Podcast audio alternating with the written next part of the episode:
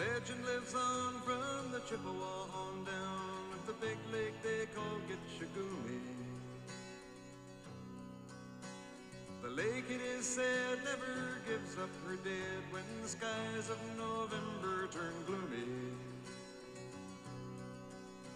With a load of iron ore, 26,000 tons more than the Edmund Fitzgerald weighed empty.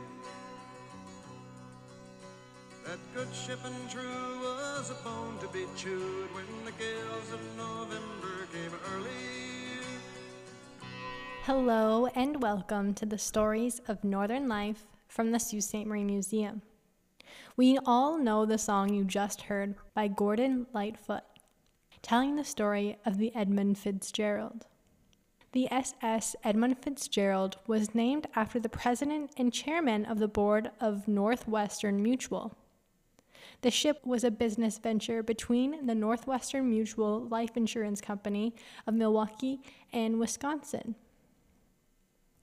Northwestern Mutual signed a contract with the Great Lakes Engineering Works of Escort, Ecorse, of Ecorse, Michigan, and the ship was launched at River Rouge, Michigan on June 8, 1958. It was a Great Lakes bulk cargo vessel, the largest ore carrier on the Great Lakes for 13 years until 1971. It was 729 feet long, 75 feet wide, 39 feet high, and 13,632 tons empty. Northwestern Mutual placed the Fitzgerald in the permanent charter of the Columbia Transportation Division of Oglebay Norton Company in Cleveland, Ohio. The Edmund Fitzgerald carried tacktonite ore, a type of iron, from Duluth, Minnesota to ports in Detroit and Toledo. Its first voyage was on September 24, 1958. The Edmund Fitzgerald set seasonal haul records six times, often surpassing its own records in just its short 17 year lifespan. The ship was not only loved by its commissioners, but by visitors and ship watchers alike especially with the captain Peter Pulcer, who would play music through the ship's tannoy system to inspire the crew. And he would step out with a bullhorn and shout out facts and commentary to watching tourists. But on this date, November 10th, 1975, the Fitzgerald suddenly sank along with the entire crew of 29 people. The Edmund Fitzgerald now lays at the bottom of the lake around 17 miles from Whitefish Bay. It was found split in two, 530 feet deep in Lake Superior, with no bodies recovered from the wreck. Let's get into the timeline of this frightful day.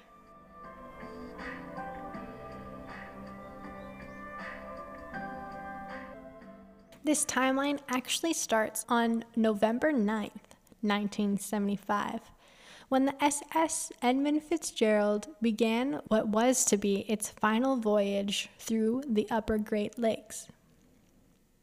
8:30 a.m., November 9th, 1975.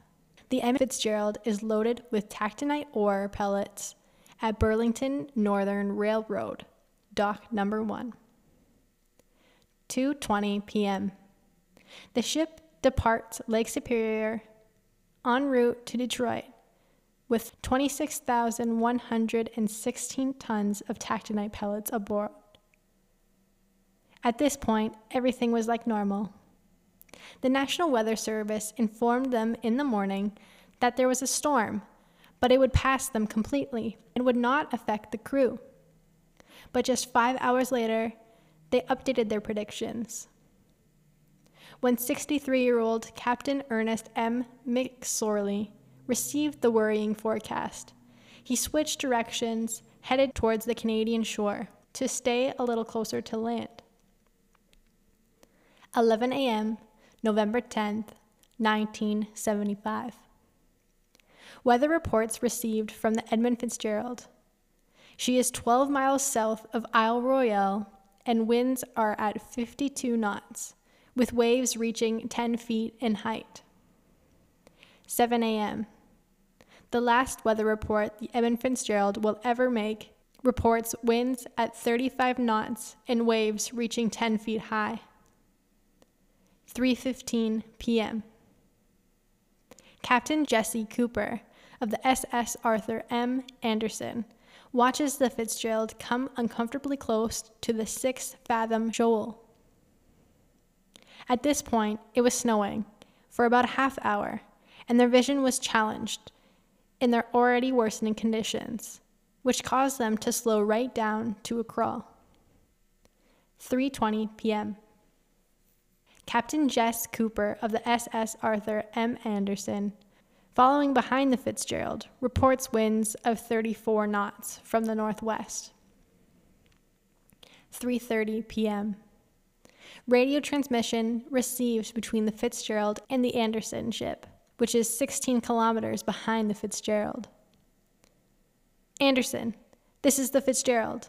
I have a fence rail down. Two vents are lost and damaged, and a list. I'm checking down. Will you stay by me till I get to Whitefish? List, in this case, doesn't mean a written list. It means that the ship was tilting to one side.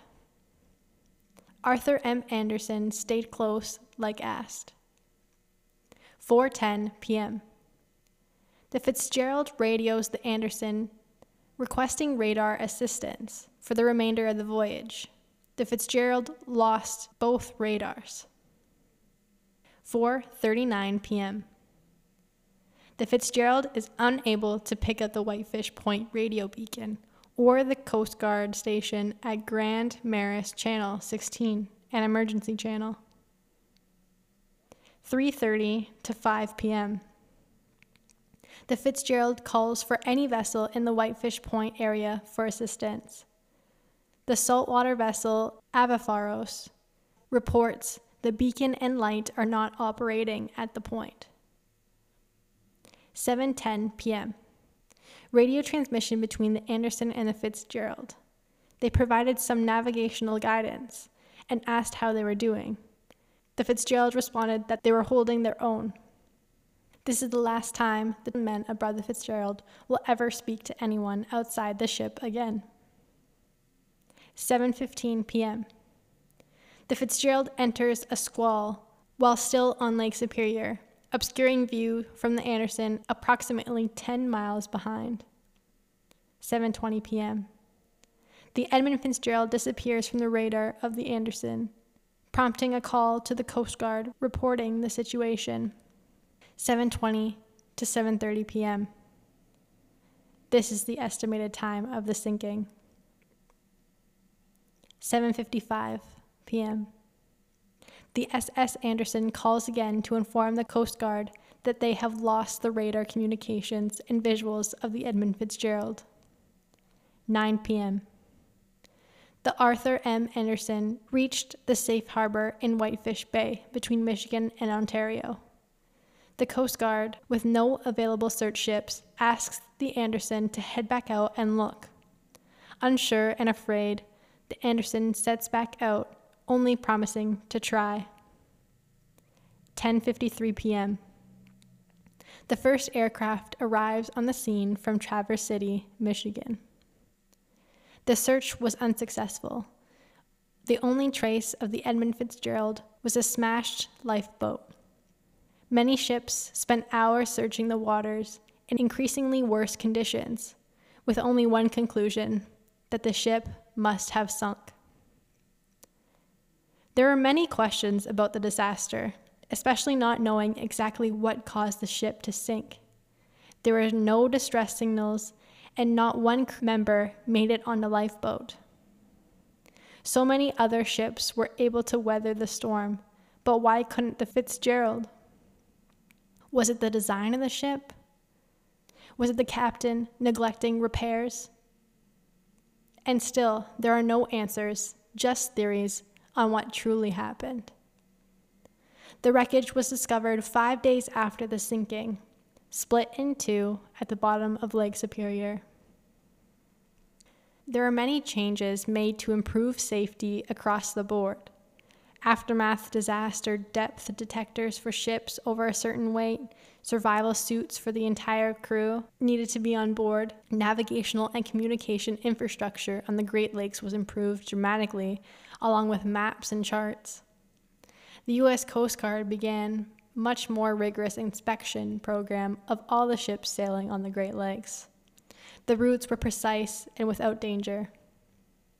And all of these new regulations and upgrades made a difference in there not being any other incidents as deadly as the sinking of the Fitzgerald. It is still sad to think that this incident had to happen before these improvements could have been made.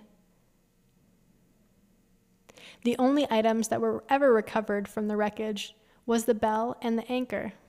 They were requested by the families of the lost crew, needing closure and a symbolic memorial. And the bell wasn't even recovered for nearly 20 years after the incident. We have much to thank for this crew and many alike that trek the waters daily. Thank you so much for listening to this podcast. I hope you learned a little more about history in Northern Ontario. Ciao.